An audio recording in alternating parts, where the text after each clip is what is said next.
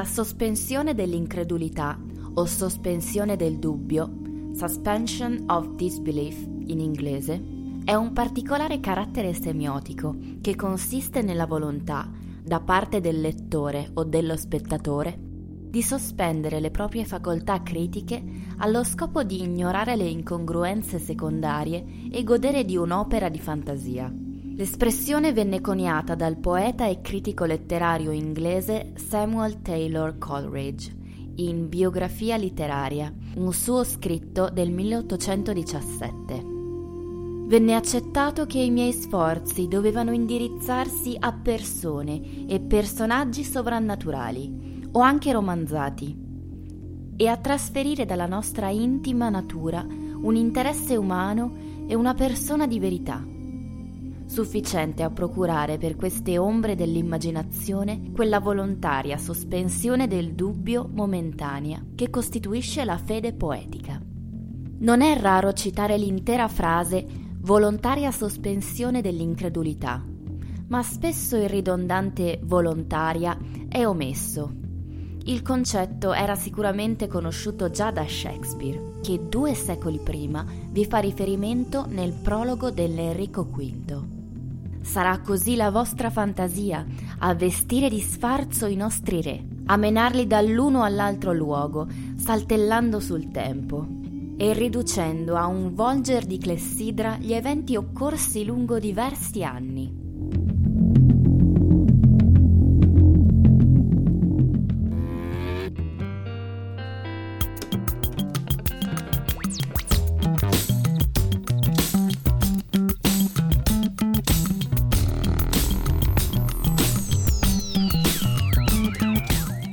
Fantascientificast con Lirio Fresconi presentano La fisica di Polibio. Patafisica e scienza reale nella mediatica fantastica.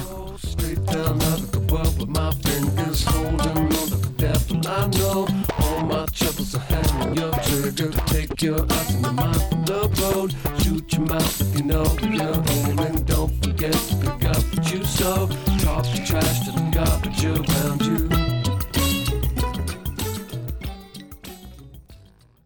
Ed ecco una delle novità di questo 2018 di Fantascientificast, una nuova rubrica eh, molto, diciamo, quasi metasperimentale in cui eh, ci permetteremo di analizzare di volta in volta tutto ciò che quello che riguarda la chiamiamola coerenza scientifica, se ci può essere, se ci può stare, e vedremo che c'è e non c'è all'interno di diverse opere mediatiche del fantastico.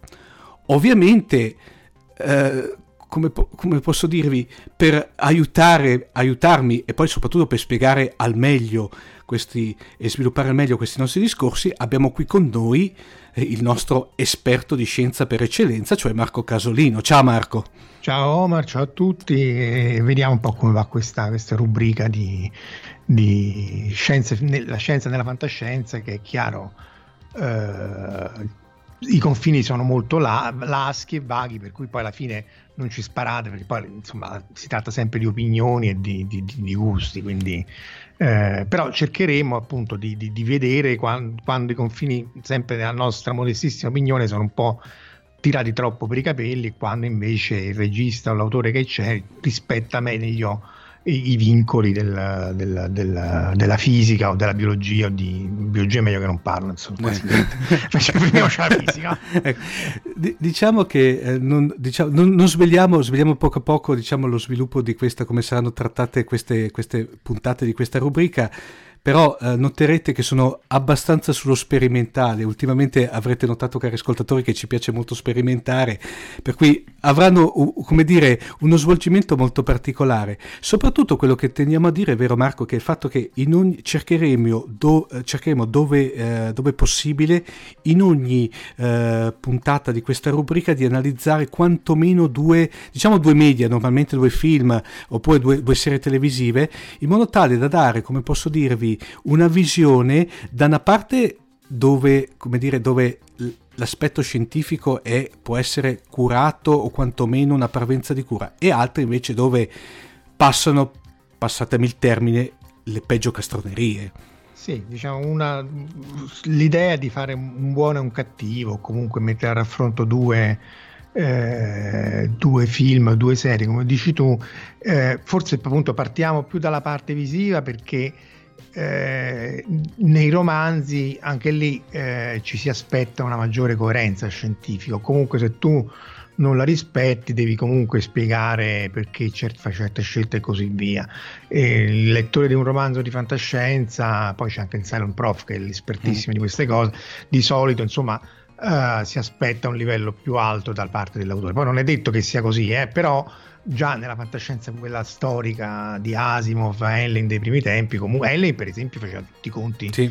di, di, volo orbitale, delle cose, io l'avevo mm. ricontrollati una volta per caso. E Davvero? Sì, sì, sì, sì. Loro a un certo punto in uh, The Rolling Stones, che è praticamente questa famiglia che poi si ritrova in tutti i romanzi suoi, eh, loro partono dalla Luna per andare su Marte e fanno uh, praticamente si precipitano verso la Terra per acquistare velocità e fare il, il, l'effetto l'effetto fionda no, le, no, Obert, no, sono no. due cose avulse come direbbe mm. Bertone l'effetto fionda è che tu passi vicino a un pianeta esterno perché loro stanno già in orbita attorno alla Terra e quindi rubi un po' di velocità al pianeta che ruota attorno al Sole, quindi lui rallenta leggermente. Perdonami Invece, Marco, è quello che utilizzano normalmente per accelerare le sonde che vanno verso l'esplorazione sì, esterna sì, del giusto? Esatto. Esatto, è quello, è quello, che ha fatto le Voyager, acceleri. Anche Star Trek, ti ricordi, loro andavano verso il Sole, sì. però in Star Trek non facevano effetto fionda, facevano l'altra cosa, che è eh, la, la, l'effetto Hobart, se non ricordo male, in cui tu quando devi accelerare eh, acquisti molta più velocità, eh, molta più energia se acceleri eh, quando stai andando velocemente. Mm. Perché fondamentalmente, vabbè, poi magari eh, il, il, il, carburante che tu spendi ti fa aumentare la velocità, quindi tanta massa bruci, tanta velocità aumenti, però l'energia va col quadrato della velocità. Quindi se la tua velocità iniziale è alta, acquisti molta più energia. È per quello che tutte se possibile tutte le, le, le, accensioni dei motori vengono fatte al perigeo o al perilunio o al periastro perché appunto guadagni a parità di carburante speso più energia. E quindi Ellen si era messo là questi partivano con queste astronavi eh, con, la, con la nonna, il padre eccetera eccetera i bambini e loro si, si fiondano verso la Terra, acquistano velocità appunto cinetica e accendono i razzi per andare verso Marte e poi vanno verso Marte e quindi, insomma, un romanzo di solito eh, eh, cerca di essere più preciso. Nel caso di una cosa visiva, è chiaro che non puoi attaccare lo spigone o il. Sì. Il Anche perché sennò rischieresti di fare veramente dei film che sono, come dire, dura, durano settimane certe volte. Sì, Già adesso... non, non sì. Insomma, lì l'esempio nel fantasy è, è la, Game of Thrones, no? che di solito quando facevano lo spiegone che ti ricordi, insomma, è complicatissimo sì. Game of Thrones. Lo spiegano di solito ci mettevano una donna nuda, un uomo mm, nudo, mm. perché così almeno. Ma quella era stato canonizzato, cioè insomma sì. è una trovata mm. intelligente perché alla fine tiene resta l'attenzione. Esatto. ma insomma. Eh... Ecco, tra l'altro, ovviamente poi Marco. Eh come dire, eh, sproniamo i nostri ascoltatori che se c'è qualche, ovviamente, commenti, eh, eh, come dire, critiche alla puntata per l'amor del cielo tramite canali social o tramite la nostra posta elettronica di contattarci in modo tale che anche noi, come vi ripetiamo, stiamo sperimentando, ci piace sperimentare e, come dire, riusciamo magari anche a aggiustare un attimino il tiro. Sì, anche se ci avete suggerimenti di, di, sì. di film. Eh, di assolutamente, uno... assolutamente eh, sì. Assolutamente anche, anche sì. romanzi, eh, intendiamoci, non è che... Mm eh, però insomma, se avete suggerimenti, insulti, cose, eh. ben, ben vengano. Uh, insulti pochi possibili, no scherzo. No? Sì, gli insulti. Se, ecco. no, su, queste... Sugge- suggerimenti direi di sì, ovviamente con i dovuti tempi poi per analizzare se sono opere che non conosciamo in, molto bene, anche perché come ci teniamo noi qui, nonostante tutto a scientifica, teniamo a fare le cose bene, per cui prima di parlare di qualche cosa vogliamo quantomeno averla vista e, sì. e parlare, co- come si dice, con cognizione di causa. Marco, oggi parliamo di, se vuoi, cominciamo subito, come dire, subito eh, con un inizio scoppiettante, con due, con due pellicole eh, estremamente interessanti, eh, di cui una abbastanza recente e se, una recente e una che sostanzialmente, se vuoi, è uno dei, dei, miti, se non forse il mito assoluto, della fantascienza cinematografica mondiale. Esatto, ma insomma il mito, anche lì sono opinioni, però 2001 di Kubrick eh, è quello che ha dato il là forse alla fantascienza di, non di serie B, eh, nella, la, insomma, portando al grande pubblico la fantascienza seria basato sul romanzo di, di Clark, che in realtà era scritto contemporaneamente alla stesura della sceneggiatura, mm. e l'altro più recente, Interstellar, eh, di, di, di, Nolan, che vabbè, anche lì questione di gusti, lui cercava forse di imitare, si è sicuramente ispirato pesantemente al 2001, eh, la mia modestissima opinione ha messo un po' troppa carne al fuoco, appunto poi eh, non riuscendo in, dove invece Kubrick eh, forse è riuscito meglio, però Kubrick, Kubrick eh, Nolan è bravo. Diciamo che Nolan, se vuoi, era partito con tutte le più buone intenzioni di questo mondo, però secondo me eh, ha, ha, lasciato, parlo personalmente, sottolineo personalmente, ha lasciato un pochino di eh, un gusto di incompiuto, secondo me. No, no, insomma, la, io ho trovato più bello l'intreccio, quello della famiglia, la figlia, che lui, quello lì paradossalmente eh, è stato quello più che legava meglio la storia, che altrimenti c'erano un po' troppe cose e appunto poi quando andremo a parlare della, della scienza in quanto tale, ehm, boh, la lasciava un po' perplessi, con tutto che poi lui, è chiaro che il, il cinema ha dei vincoli che... Eh, vanno rispettati. Lui si è, eh, aveva come ehm, consulente scientifico Kip Thorne, che insomma eh, scopritore delle onde gravitazionali, noi non siamo neanche degni di fare il suo nome come fisico, e, però è chiaro pure, e quindi lì hanno fatto questa bellissima rappresentazione del buco nero, eh, che è quasi completamente realistica, e lì ha insistito molto Kip Thorne, però poi altre cose, come vedremo, non sono così realistiche. Allora, l'altra forse eh, l'altro uh, trade union di queste puntate dovrebbe essere che è chiaro che uno nella fantascienza non vuole non può pretendere un rigore scientifico perché altrimenti non abbiamo l'iperspazio, non c'è il World Trade, non c'è sì. niente, non puoi fare niente, puoi fare solo la fantascienza al limite sociale, che, che, è un tipo di fantascienza interessante perché comunque è uno spunto di riflessione, però poi... E, e allora quindi è chiaro che un elemento extra scientifico ci deve essere, però deve essere legato anche alla... Uh, a una coerenza interna, anche alla sospensione dell'incredulità, no? Mm. che, lega, che, vale molto per il fantasy, cioè se io ho il drago che vola va bene, ma se io ammazzo il drago, quello non è che risuscita, a meno che non è il drago zombie di... di ah, vabbè, diciamo, no, okay. Eh, tornando, un, tornando un, il famoso doppio, to, eh, doppio plot twist del, del drago sì. zombie, quello veramente vabbè, lasciamo perdere. Eh, anche, sì, anche lì, cioè, boh, vabbè, eh, la cosa in sé era bella, però era tirata, tirata per i capelli mm. all'inverosimile. Quindi in 2001, 2001 insomma, Clark Uh, lui è uno scrittore di fantascienza, era uno scrittore di fantascienza che ha fatto de, appunto dei capolavori, oltre al 2001 ha fatto Childhood's Hand, ha fatto Il Primo Rama, uh, tra l'altro lui, la, non so, l'avevamo già detto, lui è quello che aveva avuto l'idea di mettere i satelliti sì. della stazionaria. Mm. Diciamo per... che viene considerato un po' se vuoi l'ideatore, lo, la, chiamiamolo inventore sbagliato, però l'ideatore di tutta la filosofia dei satelliti artificiali. Sì, sì, non solo i satelliti artificiali, ma poi quello per tramite geostazionale per trasmissione. Quindi se lui avesse brevettato quello, mm. uh, lui praticamente eh, si poteva comprare il, tutto il Madagascar, lui viveva in Madagascar, sì. eh, perché cioè, una, un'idea del genere è brevettata. Eh. Mm. E, e, tra l'altro lui ha scritto anche un altro romanzo meno famoso ma bellissimo che è Le Fontane del Paradiso, mm, in sì. cui eh, eh, descrive l'ascensore orbitale e quindi come mh, mm, tu eh, in realtà appunto per svincolarti dalla, dal pozzo gravitazionale terrestre che, che, che, con i razzi c'è un'efficienza pessima del 90% va tutto in carburante invece con un ascensore orbitale eh, potresti portare in orbita tutta la popolazione, costruire stazioni spaziali, eccetera. È chiaro che lui, in quel romanzo lui usava una specie di diamante artificiale, se non ricordo male, perché non si può fare perché eh, al momento perché non c'è nessun materiale che è in grado di eh, essere filato lo, in tessuto a 36.000 km fino appunto dove c'è l'orbita geostazionaria. Però l'idea viene studiata da più volte. Anche Frederick Paul, che magari è meno noto, ma ha scritto cose bellissime come Gateway, anche lì molto precise dal punto di vista della, della fisica, cioè l'iperspazio, quello che volete, però lui si è andato a prendere un'altra idea di un tizio che si chiama Lofstrom, che è il loop di Lofstrom, il nastro di Lofstrom, che è praticamente una specie di nastro che gira vorticosamente ma è lungo 70 km, che quindi per forza centrifuga eh, è come una camera d'aria di una gomma di, di bicicletta mm-hmm. che fai girare vorticosamente per forza centrifuga si, si er-, erge fino ad arrivare eh, fuori dall'atmosfera e quindi gira molto velocemente e quindi tu attacchi questo razzetto tipo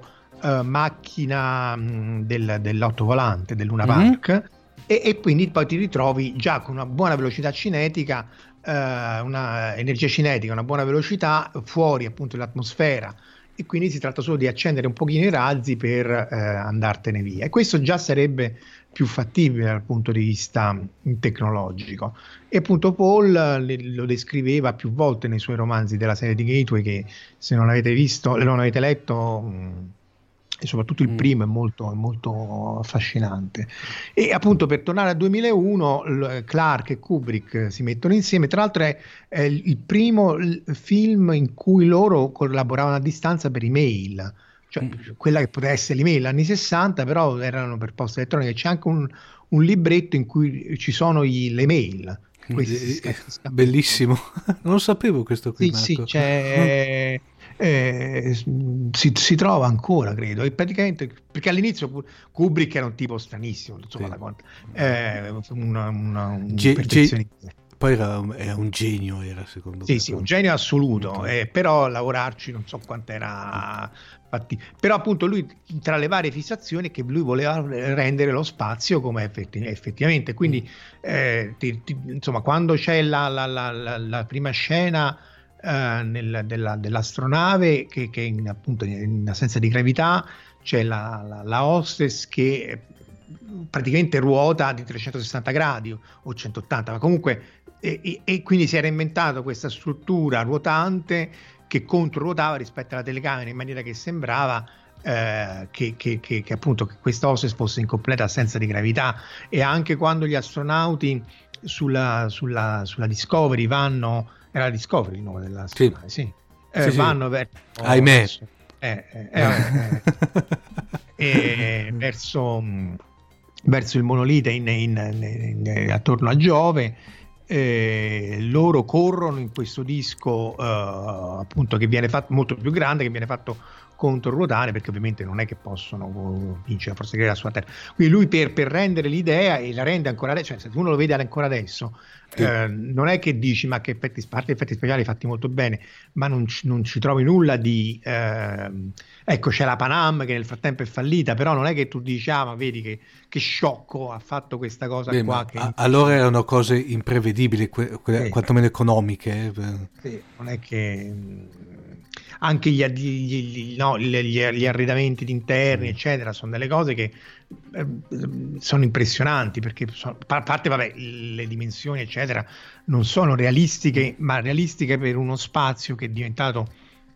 molto costoso, cioè non eh, dopo il 2001 uscì credo eh, poco prima della, della, della, dell'allunaggio sì. che era 69 2001 non so se 68 68, 68. 68 e, e, quindi però l'idea era vabbè mo si va sulla luna e poi basi lunari Marte e così via. In realtà dopo la luna non si è fatto più niente, si è tornati indietro e poi sono passati 50 anni in cui siamo stati fermi in orbita bassa eh, con gli astronauti, con le sonde magari no, però eh, si è andati indietro, quindi poi in realtà il progresso non è detto che poi il progresso scientifico e tecnologico vada a senso unico, ci si può anche eh, fermare.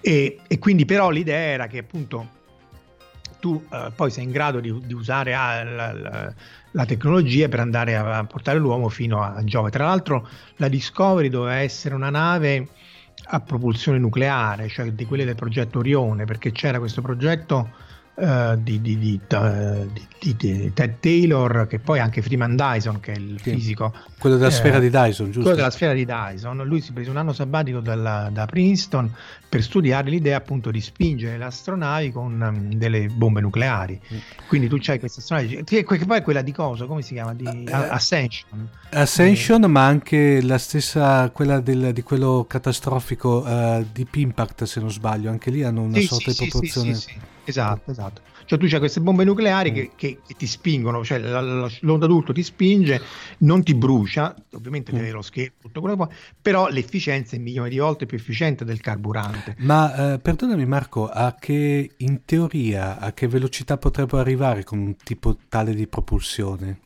In, eh, eh, diciamo in, in, pratica poi cioè, facciamo finta che è possibile costruirla venga costruita fino a che punto si può arrivare in termini di velocità mm conto che era stato fatto al tempo era anche il 10% della velocità della luce, quindi mm. 30.000 km al secondo rispetto ai 300.000 della luce, mm. quindi 10% di, di, C vuol dire che tu a quest'ora stavi già su Alfa Centauri, mm. perché cioè, comunque di gran lunga più efficiente di un attuale nostro vettore, corretto? Sì, sì, sì, infinitamente più efficiente. È chiaro che decollare da terra si può fare, eh, eh, mm. perché appunto hanno fatto anche delle prove con dei modelli piccoli e non con esplosivo nucleare ma convenzionale. Però decolare da terra magari era complicato. Però tu immagini che puoi costruire questa nave che tanto più grande è tanto più è efficiente perché assorbe tanto più dell'onda d'urto e magari la prima non mandi un equipaggio però uh, puoi mandare una sonda su Alfa Centauri perché eh, Alfa Centauri sono 4 anni luce, eh, se vai al 10% arri- ci metti 50 anni. Mm. Questo è un progetto degli anni 50 sì. e quindi stavamo già là. Sì. Che poi, eh, ecco, da questo punto di vista consigliamo la visione a me di una serie che, quella prima telecittà, che secondo me è una serie che era partita benissimo, poi dopo, dopo, dopo, come, come, si dice in, in, termini tecnici, ha svaccato, no? che era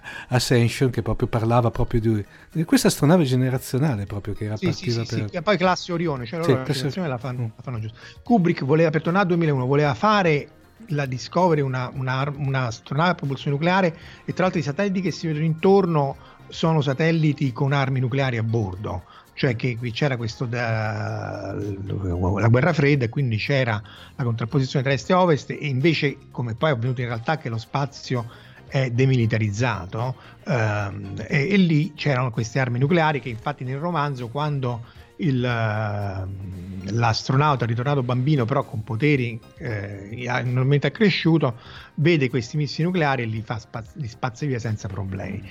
Però poi tutta questa parte qui è stata tralasciata perché giustamente lui ha notato che già aveva trattato il tema del nucleare nel, nel dottor, nel dottor Stranamore che è una cosa Mamma mia è una serie di colpi di genio uno dopo sì. l'altro. E... Per- però era un periodo quello lì del cinema, eh, lo sto analizzando per, anche per Fantascientificast in questo periodo che era veramente di una c'era una propulsione dietro su, eh, dal campo cinematografico, non solamente fantascientifico, che era una cosa eccezionale quel periodo lì, secondo me. Beh, sì, quasi, quasi, irripetibile, secondo me. Non, non penso che. Eh, allora. Sì, anche perché supplimano la mancanza sì. di effetti speciali con, insomma, con trovate, cose, non, eh, eh stranamore, sempre di Kubrick parliamo, però stranamore aveva tutta una serie di, di, di, di con, a parte con, le gag ma insomma c'è cioè, Peter Seller che secondo me lì, lì, aveva raggiunto il punto topico sì, sì, sì. insomma è lo scienziato nazista che poi era ispirato a Teller che era il padre della bomba a fusione nucleare eh, con la mano che gli faceva il, insomma tutta una serie di trovate.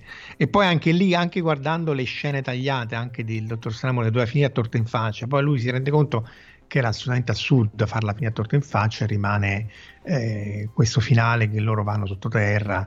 E quindi insomma anche lui sa dove scartare eh, cosa non, non, non, funziona. Insomma, Kubrick eh, e appunto lui stava molto attento al realismo del, del, de, della scienza, quindi l'assenza di gravità e, e quindi tutto galleggia. Eh, costruisco tutte queste telecamere, queste strutture per rendere bene questa cosa qua. Nello spazio eh, nessuno può sentirsi urlare, era quell'altro film. Sì. Però comunque non ci sono suoni, quindi quando loro vanno sulla Luna è tutto assolutamente silenzioso. silenzioso. Anche quando Bowman entra No, perché Hall a un certo punto uh, impazzisce o comunque eh, poi Clark spiega che entra in conflitto per il fatto che gli, agli astronauti non era stato detto che loro mm. stavano andando a vedere questo monolite, questo, che, che, oltre a quello sulla Luna era apparso appunto su Giove eh, e quindi la segretezza uh, fa entrare in crisi il computer. Quindi poi lui eh, uccide tutti gli astronauti tranne Bowman che rientra però ehm, anche lì si sente solo il suo respiro nella tuta, ma fuori non c'è niente, fuori nell'astronave perché non c'è più aria. Quindi sono tutte piccole cose che eh, però contribuiscono a rendere eh, realistico la, la, la, l'ambientazione, il setting, eh, eccetera. Tra l'altro leggevo proprio che, ehm, perché poi ogni giorno ne esce un dettaglio in più, mm. che lui aveva dato istruzione agli astronauti, cioè agli attori che facevano gli astronauti, di essere il più freddi e impersonali possibili, cioè proprio dei, dei, dei, dei robot, dei computer, e l'unica voce che invece doveva essere calda con le emozioni era quella del, di Hal. Eh, cioè, esattamente queste cose, insomma, devi essere Kubrick per pensarci. No? Sì, eh, no, tra l'altro, eh, eh, prima hai colto, poco prima hai colto una cosa, tanto di 2001 continua, e, e da, mi pare che da poco, nel senso, è, è, da poco tempo fa che addirittura hanno scoperto altri 15 minuti del film sì. inediti praticamente. Che, è una cosa incredibile. Eh, Marco, se eh, tra l'altro poi nel 2001 dopo eh, ovviamente ha dato là ad una serie di seguiti, eh, io mi ricordo anche il 2010 l'anno del contatto, sì, trasposto... Sì. Non era male. Non era male, non era male. Non era eh, mm. Anche perché lì era mm. più enfatizzata la questione USA URSS, era più enfatizzata questa missione appunto che poi come, se vuoi come è andata alla stazione spaziale mm. internazionale, no? in cui c'erano questi astronauti metà sovietici, metà americani che andavano a recuperare Hal mm. eh, e a capire che era successo. E poi in realtà la serie di, di Clark proseguiva perché c'è il 2061 e 3001 mm. eh, carini, però poi... È un po'... E lì secondo me è seguito un po' se vuoi il trend di, di Rama, il primo Rama è eccezionale, eh. poi dopo quando ho cominciato a scrivere a più mani con l'altro autore Gentry, che non mi... Gentry eh, Dio non... Beh, non ma perché lì il problema sia di 2001, cioè il problema è che di Rama, che è, è, è il mistero. Quindi, che, che, a parte che il primo 2001, se, se leggi il libro, si capisce, sì. lui eh, fa, l'uomo fa un passo uh, equivalente a quello che la, da, da, scimmia era diventato uomo. Quindi tu ti lascia capire che poi la razza umana si sarebbe evoluta eh, facendo un, appunto un salto uh, intellettivo, a, almeno pari a quello che ci separa noi dal, dalla scimmia eh, o dal proto-uomo. E, e, quindi poi alla fine c'era poco da fare. Poi lui continua e poi tocca i temi degli, degli alieni, eccetera, eccetera. Clark scrive sempre bene. Rama è lo stesso, questa esplorazione di questo bellissimo, eh. questo satellite. Cos'è? Un, cilindro, questa... un cilindro di O'Neill, giusto? Sì, esatto, questo cilindro che è questa immensa uh, colonia abbandonata è, è bello per quello. Uh, poi quando cominci a capire che questi erano gli alieni che poi ci metti buoni e cattivi eccetera eccetera sì, sì bello però è meno affascinante mm. del, uh, però sempre insomma sempre di Clark parliamo però si vede la differenza nelle parti scritte da lui e scritte da appunto da Gentry Lee che comunque non è malaccio però no no non è, non è malaccio ma non ha secondo me non ha come dire eh, Clark è veramente io il primo rama è, è come se te assistessi a, ad un documentario. Sì, sì, sì. letteralmente. Mentre invece già visto il secondo con uh, il fatto che hanno tentato di darle un pochino più chiamiamo di la volontà era di dare più spessore agli, ai, agli umani, agli umani però sì, secondo me con uh, non dico risultati non dico pessimi per la perché sarebbe sbagliato però con risultati mediocri Parlo... Sì, comunque non a livello, però... perché lì ci mettere il cattivo perché sì. ci deve essere ovviamente mm. l'antagonista, cioè, però poi, boh, insomma, non... Uh, uh, Marco, dal punto di vista tecnico, te um, mi puoi uh, confermare quella, quella, non so se a questo punto è una leggenda metropolitana o è vero il fatto che, tra l'altro Clark si era anche, aveva utilizzato delle lenti particolari fornite dalla NASA per girare 2001? Kubrick, sì, sì, Kubrick, sì, sì. le aveva usate, non mi ricordo perché gli erano servite, però sì, si era fatto dare delle, delle, lenti particolari. Questo me lo devo riguardare meglio, però sì, lui poi sperimentava moltissimo, ehm, per cui eh, cercava sempre di rendere gli effetti in maniera più... Del resto anche gli effetti speciali con queste telecamere che si muovono controllate in maniera eh, col computer dell'epoca, però erano state sviluppate John Dijkstra, credo fosse, eh, proprio dal, per, per, questi effetti, per fare questi effetti speciali. Forse non esisteva neanche il concetto di effetto speciale a quel livello lì, perché appunto la fantascienza era associata al, al B-movie, al mm. grandissimo Plan 9 from Outer Space, che rimane un mm. capolavoro, eh, però era relegata appunto a, a Ed Wood quando Kubrick dice no io adesso ragazzi faccio che adesso è ovvio no 2001 è un, è un pilastro però al tempo tutte le immagini di Kubrick che dice no ma io voglio fare un film di fantascienza va da Hollywood cioè, insomma non è banale immagino che lui poi no, eh. ma infatti a suo, te- a suo, tempo non è che avesse avuto un grande ritorno cioè, forse sì. perché era, era troppo da una parte, ecco, da una parte ragione, forse era troppo hard in senso di hard uh, sex fiction, cioè era troppo, troppo realistico e poi quello che aveva era talmente visionario, forse se per assurdo fosse uscito in questo peri- nel nostro periodo uh, avrebbe avuto molto più successo. Sì, forse diciamo adesso magari i tempi sono più...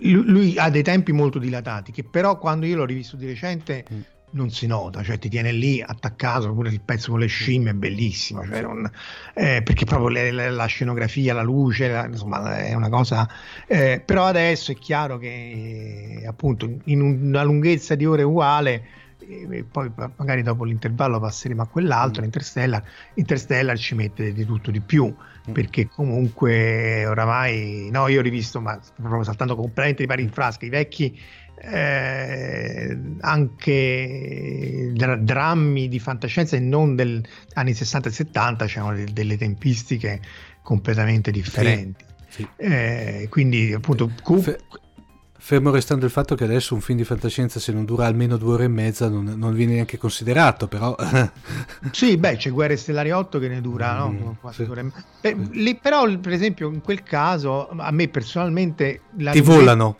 non è, non è mentre nel 7 è un po' dicevo mm. vabbè quanto manca? L'8 uh, mi, è, mi, è, mi, è, piaciuto di più e la lunghezza non era pesante. Mm. anche perché poi alla fine eh, vabbè io l'ho visto in Giappone alla, all'IMAX con lo schermo grande. Alla fine se tu dici vabbè ma intrattenuto per due ore e mezza poi se non è sto gran capolavoro meglio, cioè insomma in rapporto al tempo che ci ho dedicato meglio. Se è proprio una, una vaccata no per cui... Marco, se dovessi, parlo come, come Marco, te trovargli un difetto a 2001?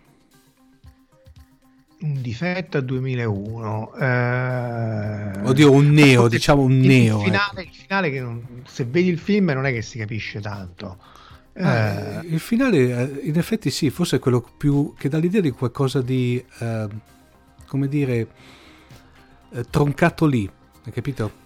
Con la scusa che poi ognuno poteva darci l'interpretazione sì, che voleva, però mi sa più, più, l'idea di come se fosse troncato lì. Cioè... Beh, mm. sì, insomma, lui che in be- insomma, quel, quel, finale è molto onirico, uh, ma bello, però uh, quando stai lì tu dici, boh.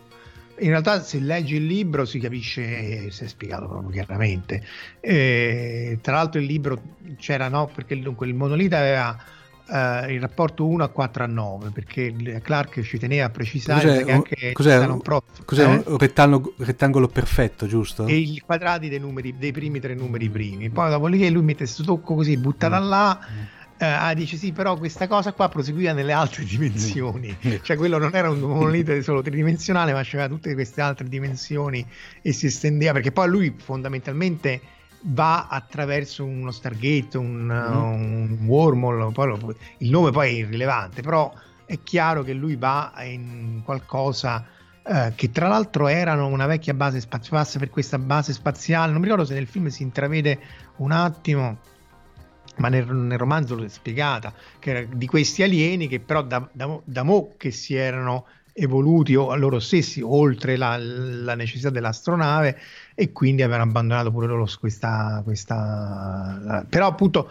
ecco se vuoi se uno vuole trovare un difetto a Kubrick eh, è che anche con i con, con sì, eh, dunque lui che ha fatto con Shining no? sì. Eh, eh con l'autore lui comunque aveva un, un rapporto eh, di contrapposizione e poi faceva un po' come gli pareva infatti se non sbaglio uh, King non è che ami particolarmente il, no, anzi, lo Shining. Anzi, eh, cioè, diciamo, è stato più, più eh, duro il rapporto rispetto con Clark e tutto sommato Uh, è, appunto il romanzo poi si è evoluto in maniera leggermente diversa ma lo, l'ha seguito meglio eh, nel caso di Shining però anche lì in Shining lui ha questa cosa geniale che rompe cioè solo Kubrick può rompere il fatto no ti ricordi quello che c'era lo Shining che era sì. l'uomo di colore che racconta ragazzino lui va là c'è la bufera di neve prende, lo, prende il gatto delle nevi va lì per salvare questi qua e muore cioè, che, che, che, è assolutamente anticlimatico, cioè non lo faresti mai una cosa del genere in un telefilm di adesso, uno Star Trek, un, ma, perché non, tu devi costruire la storia e, e ogni, co- ogni, atto deve servire a portare avanti la storia. Che tu ti tieni, che tu lo sai, tu spettatore, che quello va lì per salvare, eccetera, eccetera, dice no, io sono Kubrick e quindi quello arriva là e muore, si prende una picconata in testa da Jack Nicholson, anche se in realtà poi... Eh, eh permette al ragazzino di scappare, eccetera, però è completamente eh, contro le aspettative, cioè solo Kubrick può spaccare gli schemi così, se vuoi zompa- saltando di pari in frasca, zompando, e anche Anno è un altro che, che può permettersi di rompere completamente. No, che, che, se vuoi, che se vuoi, per assurdo, la sua opera più, chiamiamola, passami il termine Marco, lineare è, è stato Arancia Meccanica. Se ci pensi. Sì, sì.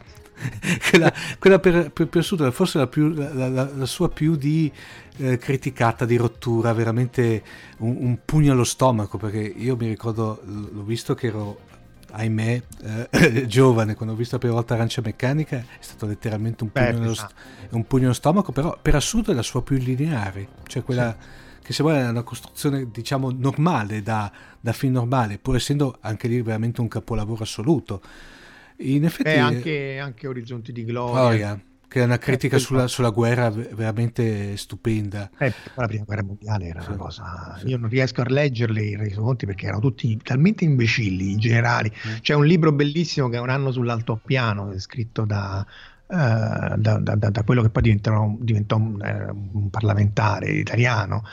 E c'è la stupidità di tutti, cioè non è che tu dici, sai, da una parte c'ho il generale, mm. uno più idiota dell'altro, sì, sì. e quindi che, mandava, che, che, che, però mandavano gli altri a morire. Sì. E, tutto sommato, nella seconda guerra mondiale, con tutte le atrocità, almeno avevi una contrapposizione di, di, di, di generali validi che insomma non. Mm. Eh, invece la prima guerra mondiale è una cosa. Ah, infatti, Orizzonte di Gloria è una critica ferocissima che poi si rivede in um, Full Metal Jacket, Jacket, che è un altro, mm. cioè lì Topolino, quell'altro esatto. che, Quella... che, lui ha il, il, segno della pace. Sì. No, ma poi, eh, poi, tra l'altro stupenda, stupenda secondo me quella, quella Full Metal Jacket. Scusateci ascoltatori se stiamo divagando, ma sapete che con Marco è sempre così.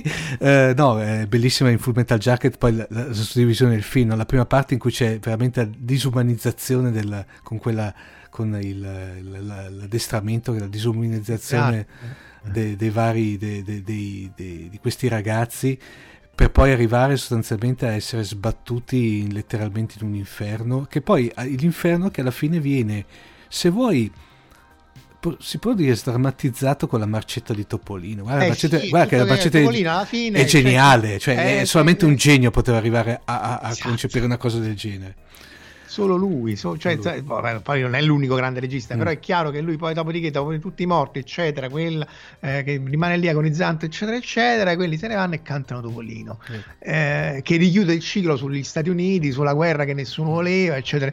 Eh, eh solo, solo Kubrick, non c'è niente da fare.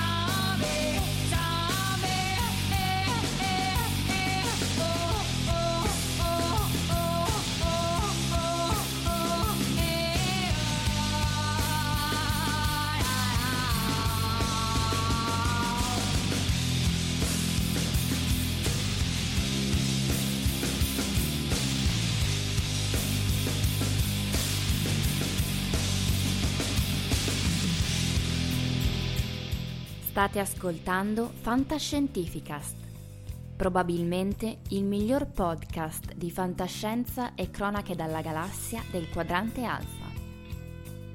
www.fantascientificast.it Email redazione chiocciolafantascientificast.it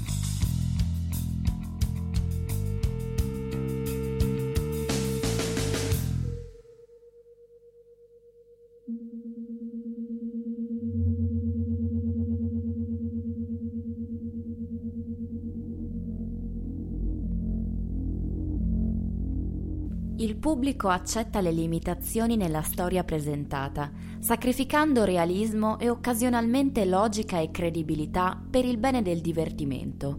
J.R.R. Tolkien sfida questo concetto nel suo saggio On Fairy Stories, scegliendo invece il paradigma della subcreazione.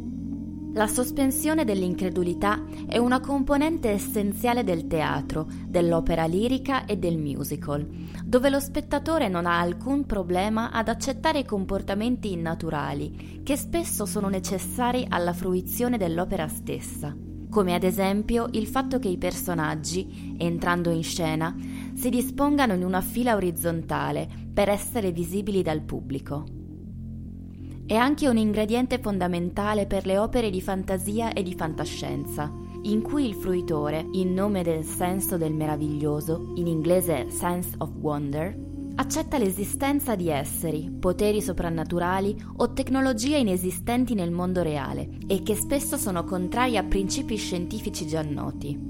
Il superamento della velocità della luce, la gravità artificiale, le esplosioni udibili nello spazio, o alla semplice logica, come il fatto che diverse razze extraterrestri abbiano un aspetto antropomorfo e parlino tutte la stessa lingua.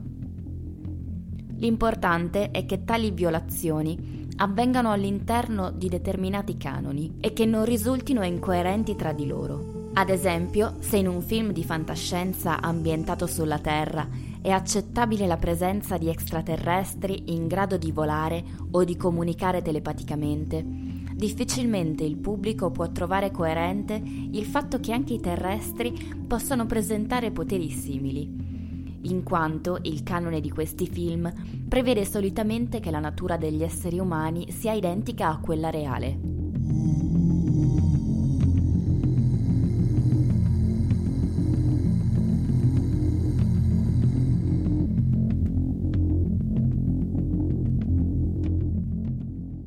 Eh, mentre invece dopo aver passato a parlare, diciamo, nella prima parte di questa trasmissione di, di, di, del capolavoro che è stato 2000, anzi che è 2001 di Seno Spazio, invece parliamo invece di un, un, un altro film, per l'amor del cielo, bello anche quello, eh, per, poi dopo eh, è sempre un discorso di gusti, però recente, cioè Interstellar di Nolan, vero Marco? Eh sì, Interstellar appunto si, di nuovo si tratta di opinioni, però si ispira molto sì.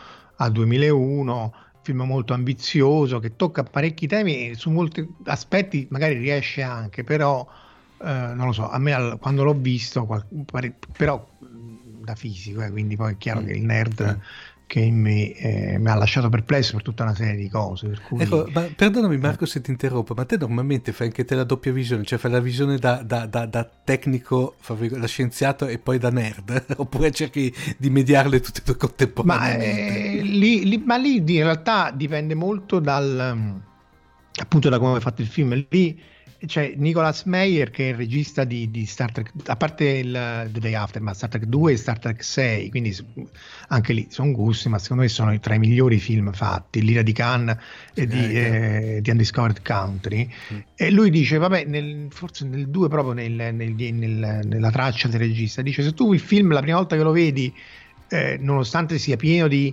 incongruenze, cose che non funzionano, eccetera, eccetera, tu non te ne rendi conto, comunque ti piace comunque, va bene. Se tu noti le incongruenze, gli errori, eccetera, la prima volta che, lo, che vedi il film, in qualche maniera il regista ha fallito perché appunto poi ti esci dal cinema insoddisfatto. È chiaro che se tu vedi Star Trek qualunque, anche il 2, eh, vabbè, poteva fare 57.000 cose invece di far morire il povero Spock. Mm. Eh, sì, che poi per... lì, lì, era stato per via che c'è Nimoy che voleva, sì, che voleva andare via. Ecco, per... eh, però, però, appunto, però la prima volta dici no, vabbè, io la prima volta che l'ho detto, vabbè, ma mori, mo, mo, mo, mo si sveglia. Mo si sveglia, mo si sveglia, eh, Scotti con le, con le cornamuse, mo si sveglia, la cosa, la bara, vabbè, adesso esce dalla bara, e invece è sì. sigla. Ma che stiamo scherzando, mo è morto Spock. Quindi è chiaro che il film funziona. Interstellar, appunto, è, di nuovo, è chiaro che se lo è come vedere, che ne so, CSI per chi lavora in polizia o questi più di biologia. Mm. Eh, ci sono tutta una serie di cose che sono discutibili, che però non è che sono discutibili in quanto tali, sono discutibili perché io mi ricordo che al tempo insomma, aveva insistito parecchio sul fatto che la scienza di Interstellar e la fisica rispetto alla fisica, che sul suo buco nero ci hanno fatto un articolo, il rendering del buco nero ha richiesto non so quante decine di terabyte di dati, eccetera, eccetera. Allora è chiaro che se tu eh, batti, è come dire che ne so, che se tu fai eh, un film storico che può essere Brevart e tu dici no però Brevart l'abbiamo fatto fedele abbiamo rispettato la storia eccetera eccetera e poi ci stanno tutti 50 anni tra uno e l'altro o anche il gladiatore che tra l'altro non è secondo me non è un gran film, a parte mm. la battaglia iniziale che è spettacolare. Sì. Però è chiaro che se tu dici no, uh, cosa che peraltro non ha mai fatto Ridley Scott, no, ma noi abbiamo, siamo stati fedelissimi alla storia romana, dici no, eh, ma che stai a dire? Eh, i, i, costumi forse sì, ma insomma, ne, e, e, allora è chiaro che quando tu Interstellar lo vendi come un, un film in cui sei stato attentissimo alla scienza, hai preso il, quello che poi sarebbe diventato premio Nobel, hai preso tutte queste cose qui e batti su questa cosa qui e poi tu, ci sono tutta una serie di errori proprio ma, ma, ma marchiani, no? il più grande è quello del eh, cioè loro decollano dalla Terra con, con, un razzo che è tipo un Saturno 5 perché no, era, era, bello grosso eh. Eh, sì perché voglio dire, se vuoi andare fuori dall'orbita terrestre con una nave minimamente grande ti serve quello dopodiché vanno su questo pianeta eh, che è quello con l'acqua no? mm. in cui dice no eh, perché c'era la sonda che era andata su questo pianeta e questo pianeta c'è un fattore di Lorentz perché tu fondamentalmente se c'è un campo gravitazionale molto intenso Uh, il tempo per chi sta nel campo gravitazionale intenso scorre eh, apparentemente scorre uguale, però per chi sta invece fuori sembra scorrere più lentamente. Quindi chi va giù passano 45 minuti, quando tornano su, eh, quell'altro il tizio che era rimasto in orbita sono passati 20 anni. Allora, per avere un campo gravitazionale così intenso che tu 45 minuti sono 20 anni, quel pianeta doveva essere con una massa infinitamente più grande del buco nero che, di, che poi si vede dopo infinitamente più grande, quindi non poteva essere un pianeta, non poteva essere eh, dove appunto non potevi andare, se arrivavi lì venivi schiacciato solo dalla forza di gravità e, e, tutto, e tutto quante ne volete. E da lì decollano col pandino, no? Perché ti ricordi sì, che sì, là eh. avevano, mettono in seconda. No, era letteralmente un pandino anche come dimensioni. e, e allora scusa, ma, allora che mi sta insegnando? Perché anche lì, eh, se tu è chiaro che il film deve divertire, è chiaro, eh, però se insegnassi qualcosa non è che fa un soldo di danno. E allora eh, così mh, mm, è completamente sbagliato, non, mh, mm, non funziona. Eh, poi, poi, il buco nero dopo è, bello perché appunto distorce lo spazio, si vede questa cosa. Lì la, la, la cosa che loro non hanno fatto è che se, siccome il buco nero è ruotante, eh, in realtà la, la, forma non è una sfera perfetta ma è asimmetrico perché sì da una parte lo spazio-tempo viene distorto, c'è cioè questo fenomeno che si chiama del frame dragging, cioè la rotazione si porta appresso, se vuoi, come, si porta appresso la maglia dello spazio-tempo e, e, quindi viene asimmetrico. Però loro lì hanno detto no, vabbè, se no la gente veramente non, a vederlo non avrebbe capito perché doveva essere asimmetrico, perché è così e cos'ha, e quindi giusto. Però tu non puoi battere eh, eh, appunto la, la, la, tutto il battage pubblicitario, che poi vabbè, va bene tutto per vendere, eh, però eh, dicendo questo è esatto e poi fai questa cosa sul buco nero, oppure eh, ci metti l'ibernazione, ci metti quello che trasmette eh, tutta la, generalizzazione della relatività generale con la polvere. Mo tu immaginati che tu devi prendere Game of Thrones, mm-hmm. il primo libro, e dici no, io adesso te lo mando in codice Morse sì. e no, adesso te lo mando facendo cadere la polvere. Sì, si può fare, sì. ma quanti milioni di anni devi stare a fare questa cosa? A, a, meno che, a meno che non fai delle metafore erotiche. Sì, vabbè, di qui sopra. Sì, 50 sfumature di, di, di relatività generale. Cioè. per, cui, per cui, però, eh, lì, e, e, poi anche lì, cioè, insomma, eh, l, l, quello invecchia la cosa, cioè non sono co- corrette come, come cose. La, la, appunto, sempre di opinioni, eh, però la, la, parte che a me non era dispiaciuta paradossalmente è il fatto che loro Uh, no, dice no, ma non siamo più andati sulla Luna. È vero che siamo andati sulla Luna. Sì, che eh, se vuoi quello che all'inizio, quello che dove eh, giustificano il fatto che non han, hanno speso troppi, troppi soldi eh, facendo una sorta di negazionismo, giusto? Sì, sì esatto, esatto. Quindi cioè, ci sono una serie di, di, di, di sprazzi, eh, perché insomma poi Christopher Nolan è bravo, però poi alla fine di, eh, e la, il parte della, della, famiglia, cioè della figlia, eccetera, eccetera, molto legata al padre, quella secondo me è, è molto ben riuscita però poi boh, eh, a mio modestissimo parere non è che sia riuscito tanto a fare eh, una cosa realistica dal punto di vista eh, della fisica se tu dici vabbè dimentichiamoci la fisica è Bruce Willis con Armageddon che va mm. Con le bombe nucleari nello spazio allora non ti posso dire niente no? è chiaro che non è che poss- non faremo mai il, uh, la critica al realismo di Armageddon, cioè Bruce Willis con l'arma nucleare che gli vuoi niente. Infatti, per, per, cui, per, cui, Marco in effetti anche Interstellar se vuoi per assurdo è... Eh, potrebbe essere più realistico su quelle che sono le sottotrame. Mi viene in mente anche. Yeah. Io ho trovato veramente intrigante, per esempio, la, la trama, quella della, come si chiama? La, la piaga, quella che faceva sì, morire sì, tutto, cioè teneva solamente il, il mais, corretto? Non... Sì, sì. Eh, quella lì secondo me era molto interessante come idea. Eh, e tutto quello che veramente mi ha fatto un pochino male la, la NASA ormai eh, come se fosse una sorta di resistenza eh, come dire, di, di, clandestina sostanzialmente, perché in effetti sì. la fanno passare per una sorta di ente clandestino che si deve, che si deve nascondere per chissà quale motivo, con mezzi se vuoi scarsissimi, eh, immediati. Eh. Però ho detto, ah, ah, è vero che ha, ha, un impatto che però visivamente, ovviamente tenuto conto che parliamo pur sempre di una pellicola con un budget eh, stra- eh, cosmico, giusto tanto per sì, avere... Sì.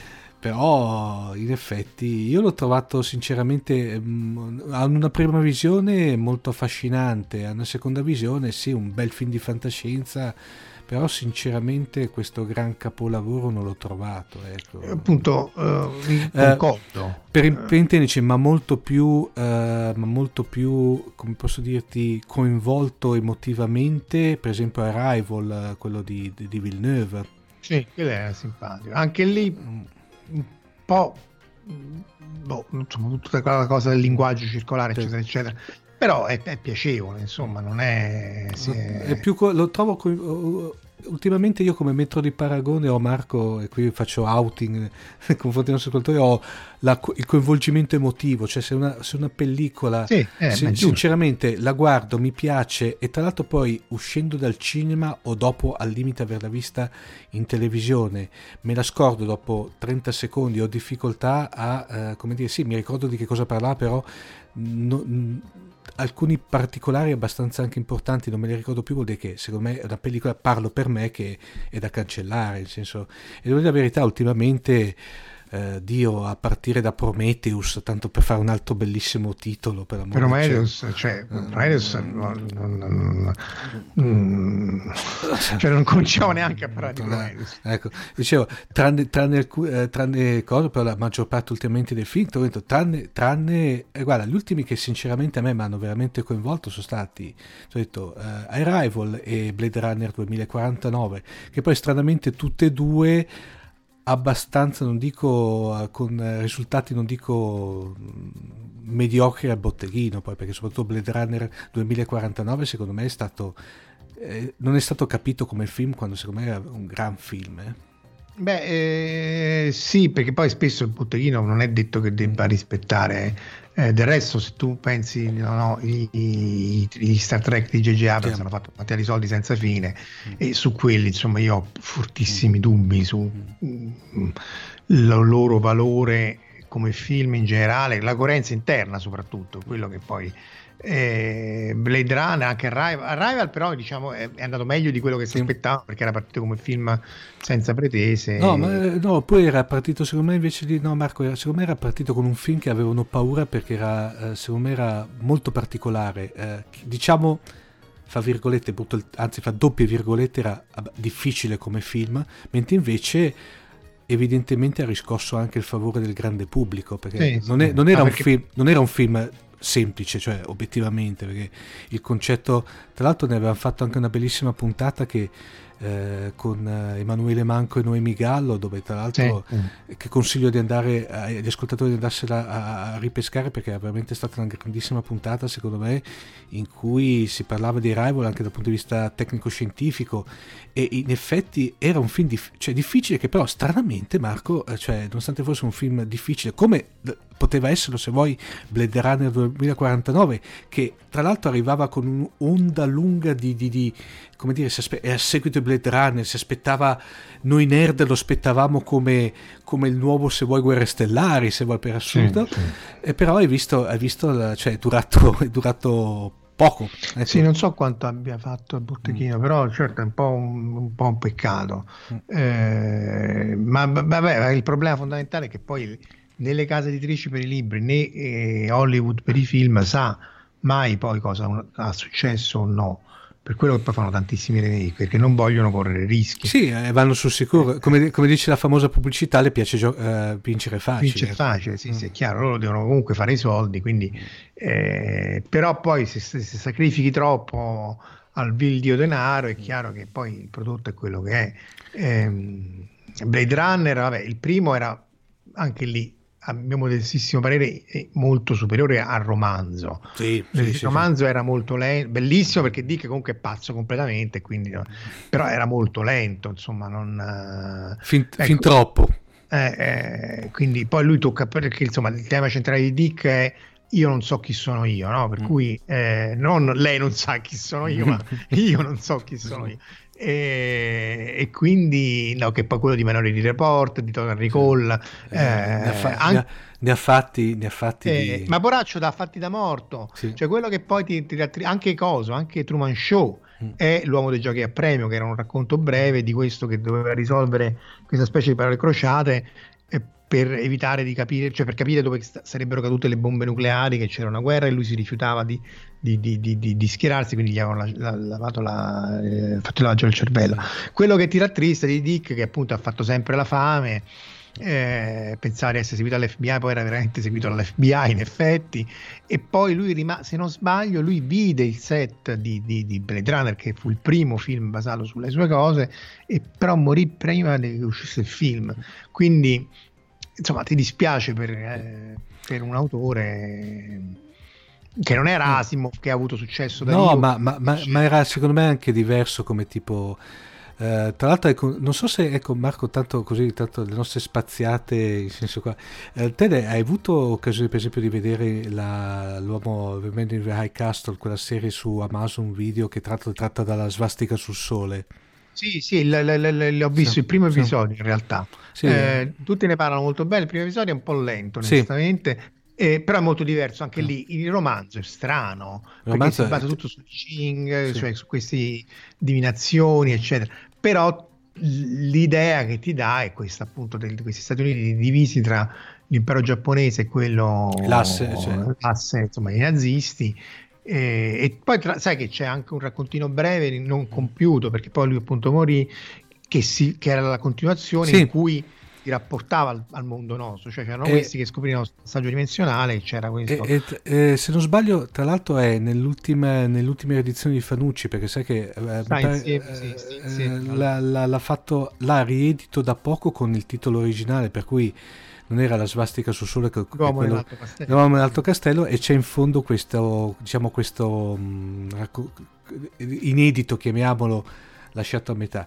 Ritorniamo invece sul pezzo, Marco. Se c'è, dimmi te proprio da più, più da scienziato che non da, da, da, da, appassionato, quello che ti è piaciuto di più di Interstellar è quello che veramente avresti voluto stile Elvis Presley sparare al video.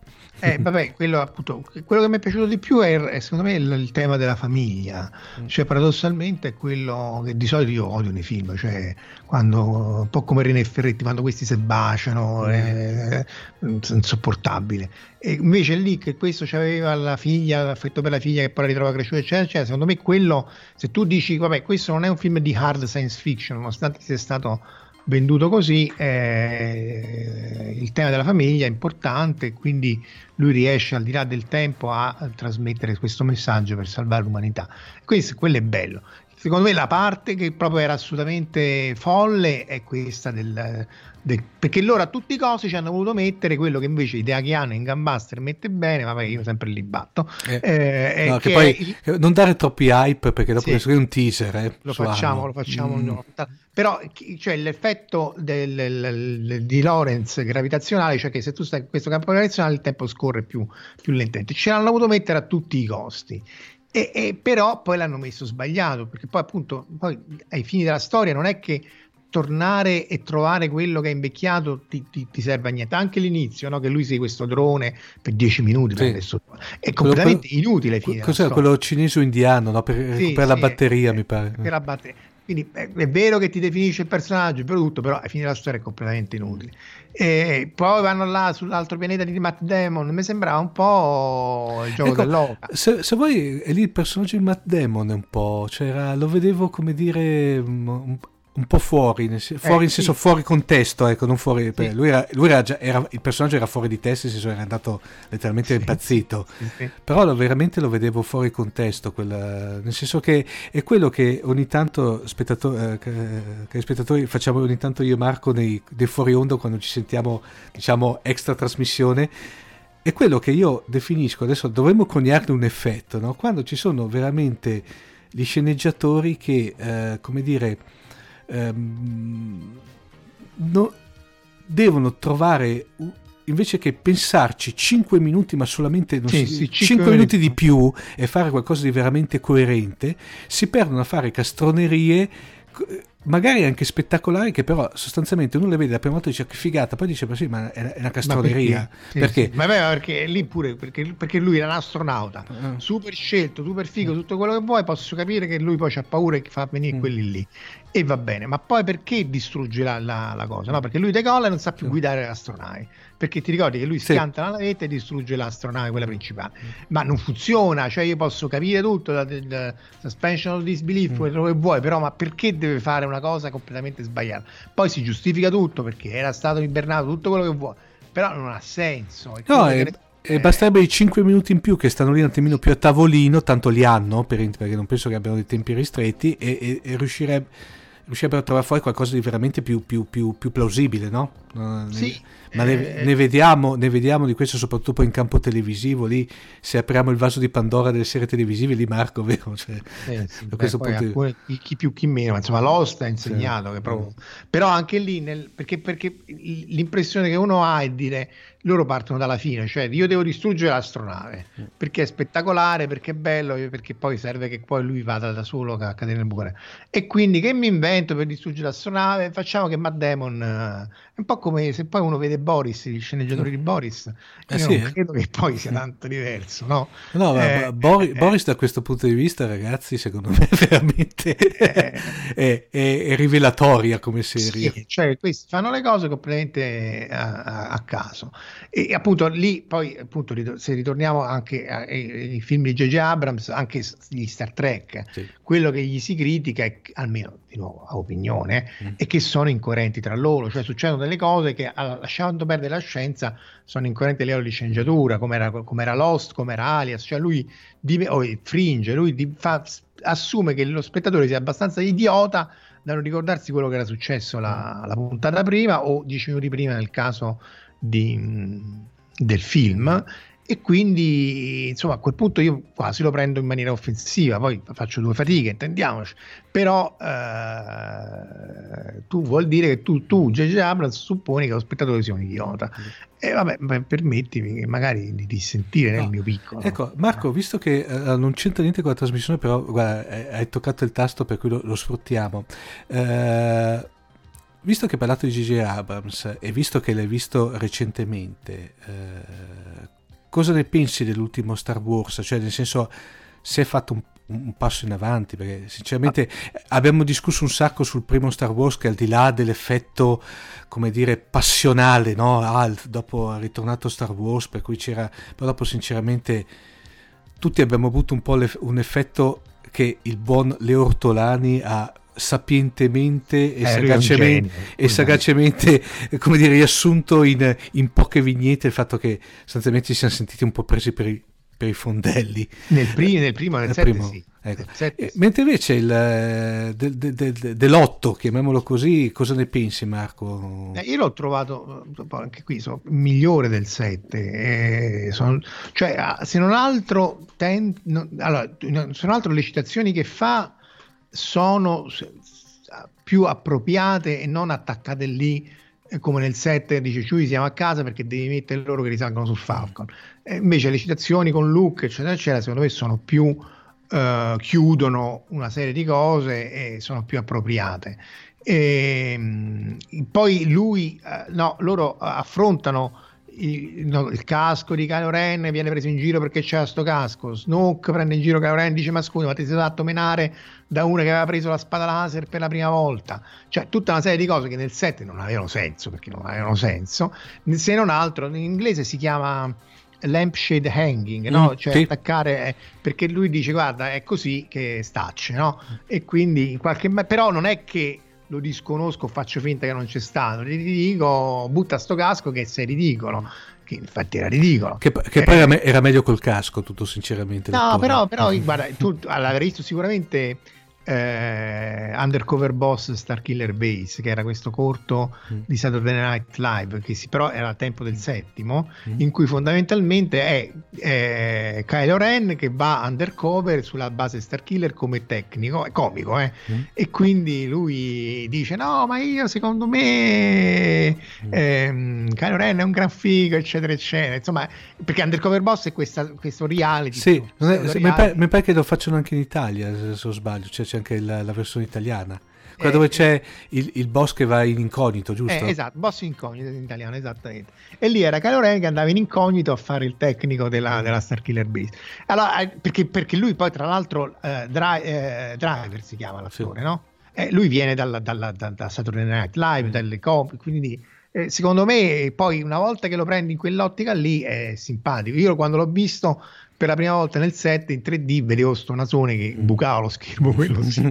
però, però, poi alla fine insomma nell'ottavo secondo me in qualche maniera con tutti i problemi che c'ha perché c'è tutta una serie di assurdità mm. senza per esempio nell'ottavo quando questi si inseguono anche mm. lì sì. cioè loro, il carburante che bruciano gli serve per andare a velocità costante mm. mentre nello spazio se tu bruci carburante acceleri appunto mm. perché e, invece vabbè però Guerre Stellari è così quindi loro bruciano carburante sì per tenersi a distanza da quegli altri e quindi nessuno si raggiunge, mm. mentre semmai sarebbe l'accelerazione. Mm. Però insomma, sono tutta una serie di cose che tu dici, vabbè, ma stiamo vedendo quelle stellari, non fa nulla. Mm.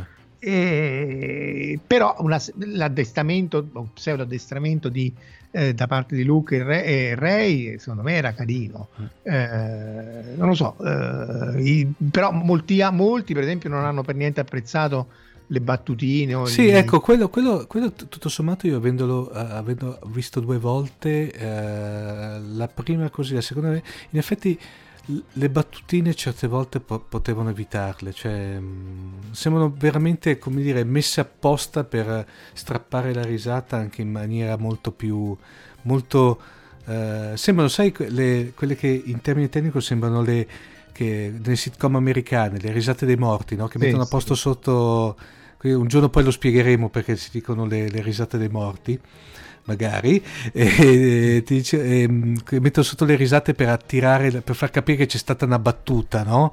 In quel caso lì veramente io ho trovato, eh, ecco, l'unica cosa di quel film lì veramente Marco che ho trovato insopportabile la prima, la seconda e forse anche se lo vedrò una terza volta è veramente l'inizio quando c'è il pilota che prende in giro il, il generale sì, con una roba un ma una roba neanche penso nei, nei film ti ricordi le, le commedie all'italiana una roba sì, del era genere un po' tirata per i capelli onestamente sì. Non, però è chiaro che pure lì, sempre di Guerre Stellari parliamo, sempre di, di film degli Ewoks. Eh. Sì, sì, esatto. Non, non che, che... che, questa volta però tutto sommato la pucciosità dei tipo i Porgs così eh, c'era, ma però era, era bella diluita. Non... Eh, perché è cresciuta già Jar e company, sì. dai, tutto sommato da quel punto di vista. Ecco, semmai io quello che ho apprezzato a posteriore è il fatto che si sia passato il testimone, no? Mm, Anche... Sì a parte Luke, eh, anche Artudito e, e Sifripio non fanno quasi niente. No, cioè, tutto, no sono lì per eh, motivi di, di, eh, di, di, di, di, pupa, di pupazzetti, dai. Sono, eh, però in qualche maniera è chiaro che se tu stai passando il testimone alle nuove generazioni eh, ci, ci, sta pure, cioè mm. non...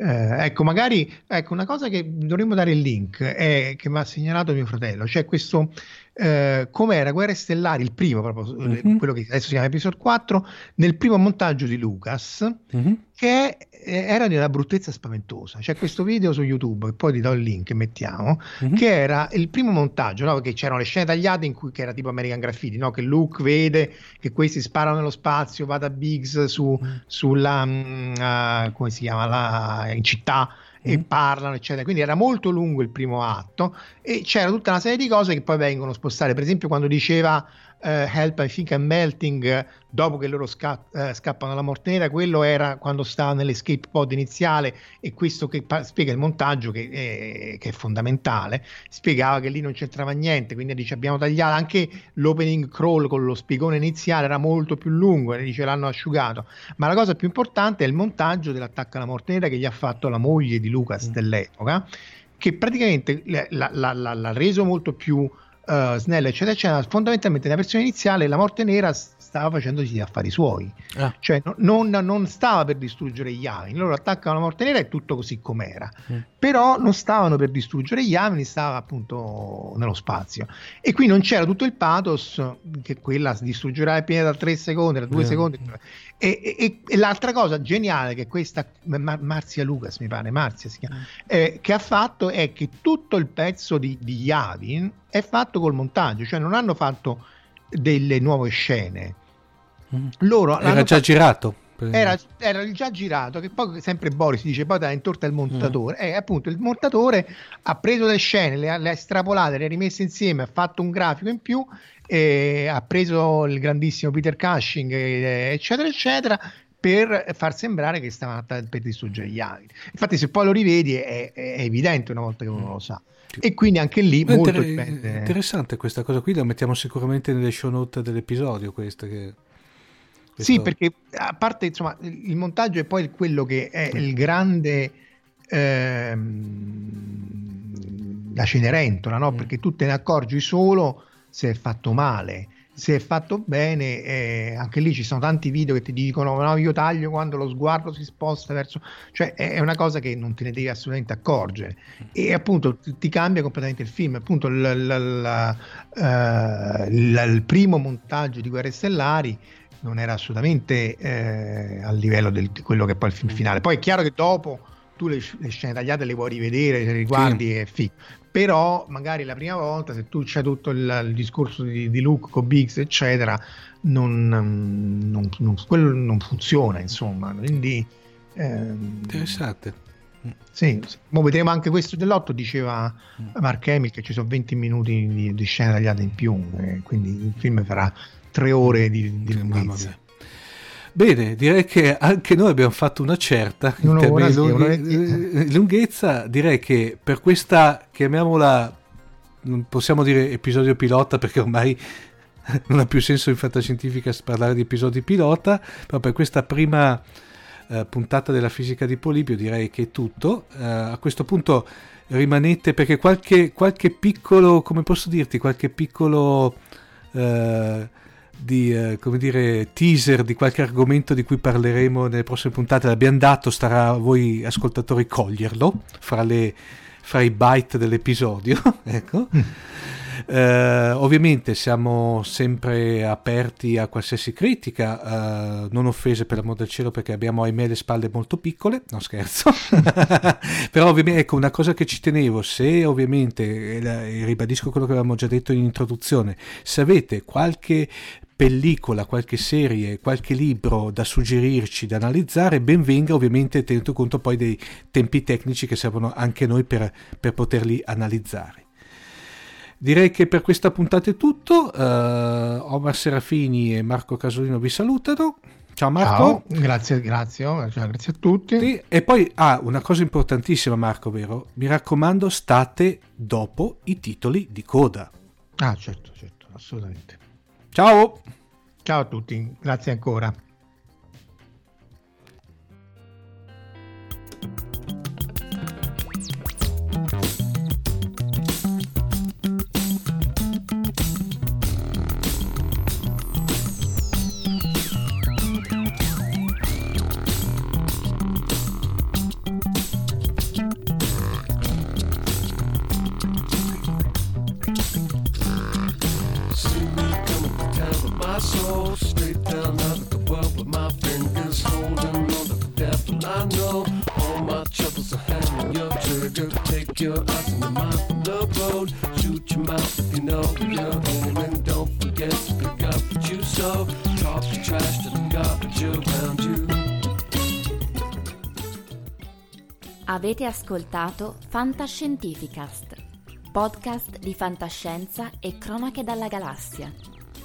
Da un'idea di Paolo Bianchi e Omar Serafini, con il contributo fondamentale e decisivo del Cylon Prof Massimo De Santo e la partecipazione straordinaria di Elisa Elena Carollo.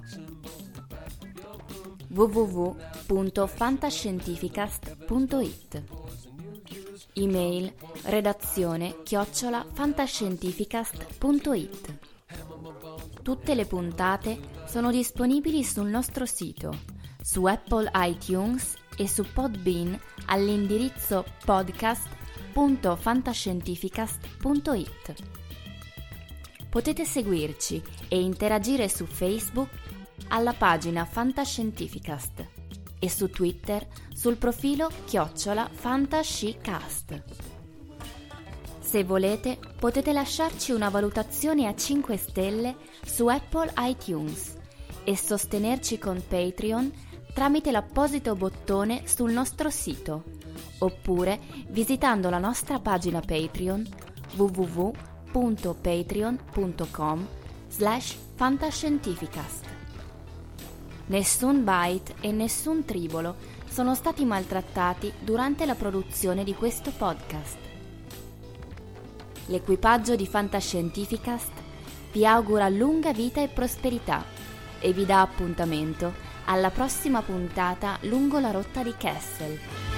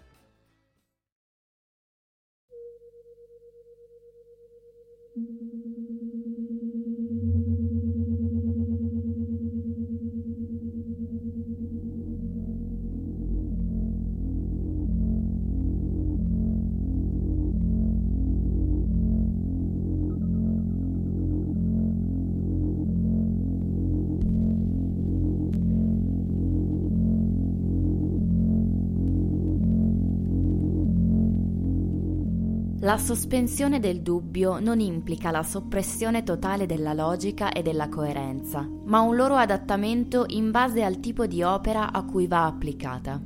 In alcune situazioni la spettacolarità di alcune scene è spesso subordinata alla loro scarsa credibilità.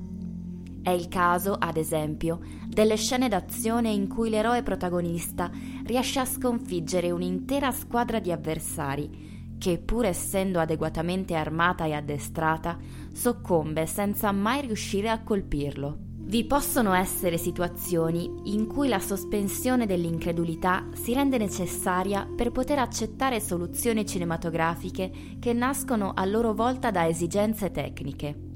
Un esempio frequente è quello per cui i finestrini anteriori delle auto vengono tenuti costantemente abbassati per evitare che il vetro rifletta la luce o addirittura la troupe che sta filmando la scena. Anche se questo implica che l'auto rimanga aperta anche durante i parcheggi o in pieno inverno. Tuttavia, l'abuso costante della sospensione può portare alla creazione di cliché che, sebbene siano spesso funzionali all'opera, spesso ne diventano un indice di bassa qualità essendo oggetto di ironia e parodia.